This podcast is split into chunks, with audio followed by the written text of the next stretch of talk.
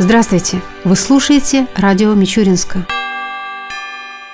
Недавно под председательством Ильи Платицына состоялось очередное заседание городского совета депутатов. В его работе принял участие глава города Александр Кузнецов, его заместители, руководители структурных подразделений администрации города, представители надзорных и контролирующих органов. На повестку дня было вынесено пять вопросов. Один из них касался внесения изменений в бюджет города на 2017 год. По этому вопросу с информацией выступил начальник финансового управления администрации города Максим Макаров. За прошедший период 2017 года, с последних изменений, а были они у нас 30 октября 2017 года, из бюджета Тамбовской области выделен ряд межбюджетных трансфертов, а именно выделена дотация на поддержку мер по обеспечению сбалансированности бюджета в размере 40 миллионов рублей. Кроме этого, поступления были по прочим безвозмездным перечислениям 372 600 рублей. В связи с тем, что заканчивается год, предложения были от главных распределителей средств по уточнению средств между статьями бюджета, но этот год завершается все подбивания отбивают остатки. И в итоге в представленных документах сумма доходов и расходов городского бюджета увеличивается на общую сумму 40 миллионов 372 тысячи 600 рублей и составит на 2017 год 2 миллиарда 321 миллион 392 тысячи 700 рублей и расходы 2 миллиарда 400 миллионов 116 тысяч.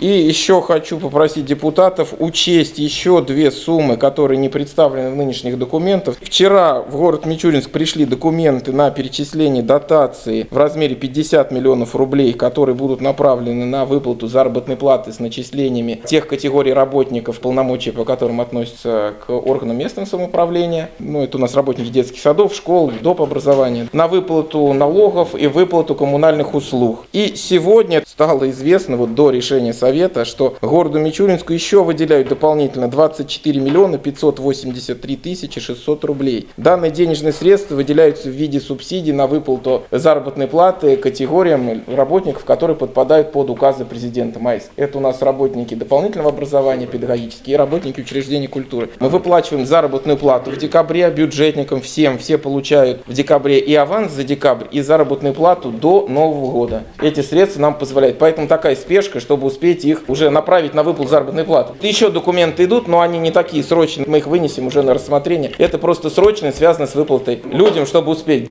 После небольших дебатов поправки в действующий бюджет были утверждены. Также депутаты в первом чтении приняли проект бюджета города Мичуринска на 2018 год и на плановый период 2019 и 2020 годов. Общий объем доходов бюджета на 2018 год запланирован в сумме 1 миллиард 158 миллионов рублей. Общий объем расходов 1 миллиард 160 миллионов рублей. Дефицит бюджета города установлен в размере 2,5 миллиона рублей рублей. Расходоваться средства будут в основном на финансирование 21 муниципальной программы. Также стоит отметить, что в бюджете на следующий год сохранена социальная направленность расходов. Кроме того, на заседании депутаты рассмотрели вопрос внесения изменений в предельные индексы размера вносимой гражданами платы за коммунальные услуги на 2018 год по городу Мичуринску. Подробнее об этом мы расскажем в одной из наших ближайших передач.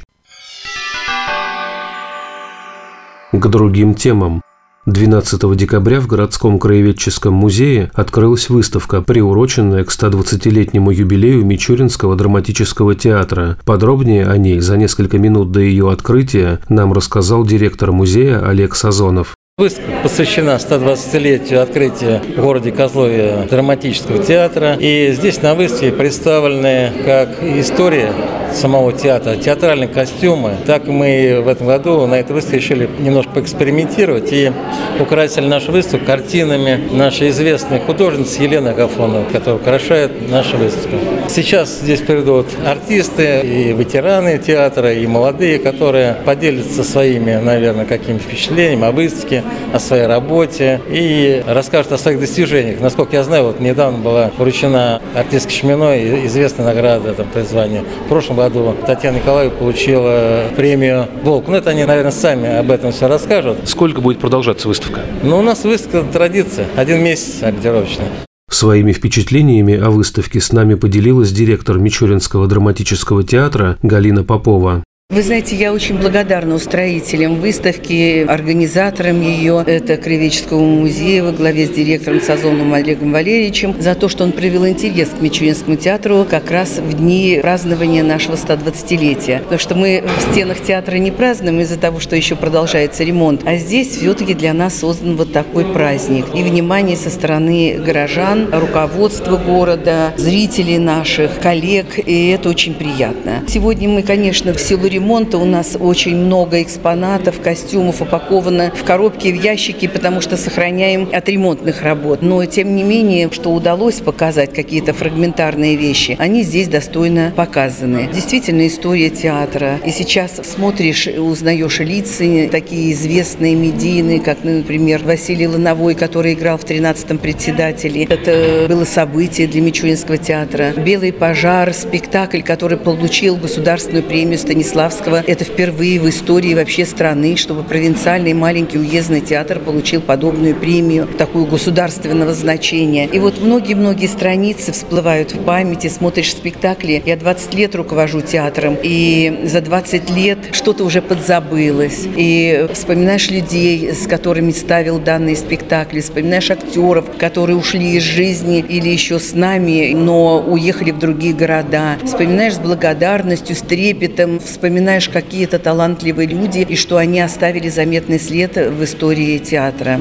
Галина Николаевна, может быть, есть какие-то экспонаты, которые привлекли ваше особое внимание? Я, в общем-то, знакома со всеми экспонатами. Мне трудно говорить об этом, но вот э, нашу выставку дополняют картины Елены Ивановны Агафоновой. Они вписались в эту выставку замечательно. Мне очень приятно, что помимо бытовых тем в ее живописи существует театральная тематика. Очень жаль, что Елена Ивановна не посвятила посвятил ее конкретно Мичуринскому театру. Но мы ей будем рады. Вот будем считать, что это точка соприкосновения наша сегодня. Ее устроил Кривический музей. И в дальнейшем эти наши контакты профессионально-деловые будут развиваться. Мы пригласим Елену Ивановну непременно на свои спектакли и думаю, что какие-то эпизоды из жизни Мичуринского театра найдут отражение в ее работах в дальнейшем. Среди многочисленных гостей, посетивших открытие выставки, был и председатель городского совета депутатов Илья Платицын. Ну, во-первых, я очень благодарен музею, что эта выставка состоялась. За всю историю города, театр, наш город уникальный, потому что мы имеем такой театр, такой прекрасный и в смысле творческом, и в смысле помещения. Я очень благодарен музею, что я вот впервые такую выставку вижу. А на самом деле наш театр видел и великих артистов. Наш театр принимал ведь не только театральные действия, но и действия государственного, что наш театр видел Мичурина, и Гера Герасимова. Вот, наверное, это аура, и пропитана эта выставка, выставка о памяти, об истории города, потому что практически одну треть своей истории города связана именно с театром, именно с нашим прекрасным Мичуринским театром. И сегодня театр находится на новой ступени, он возрождается. Саму 90-е годы, что говорить, был забыт, проведен огромный ремонт, и сейчас вкладываются деньги. Театр развивается, и театр не стоит на месте, вот тому подтверждение присуждения государственных премий. Объявление.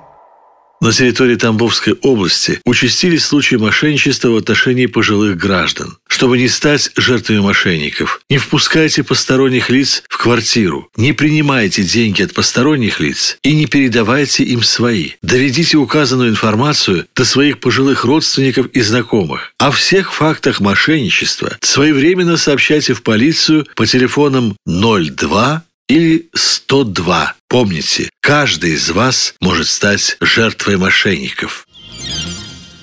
Хотите без очереди поставить машину на учет в ГИБДД? Зарегистрируйтесь на портале госуслуги.ру.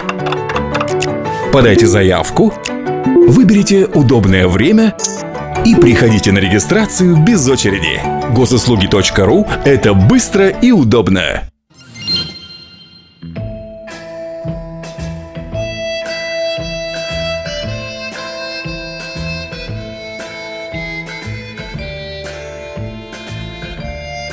в завершение передачи о погоде в ближайшие дни.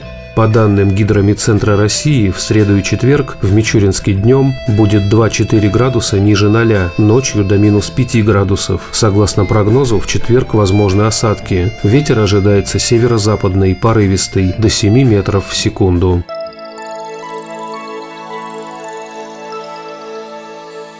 Передача «Радио Мичуринска» окончена. До новых встреч!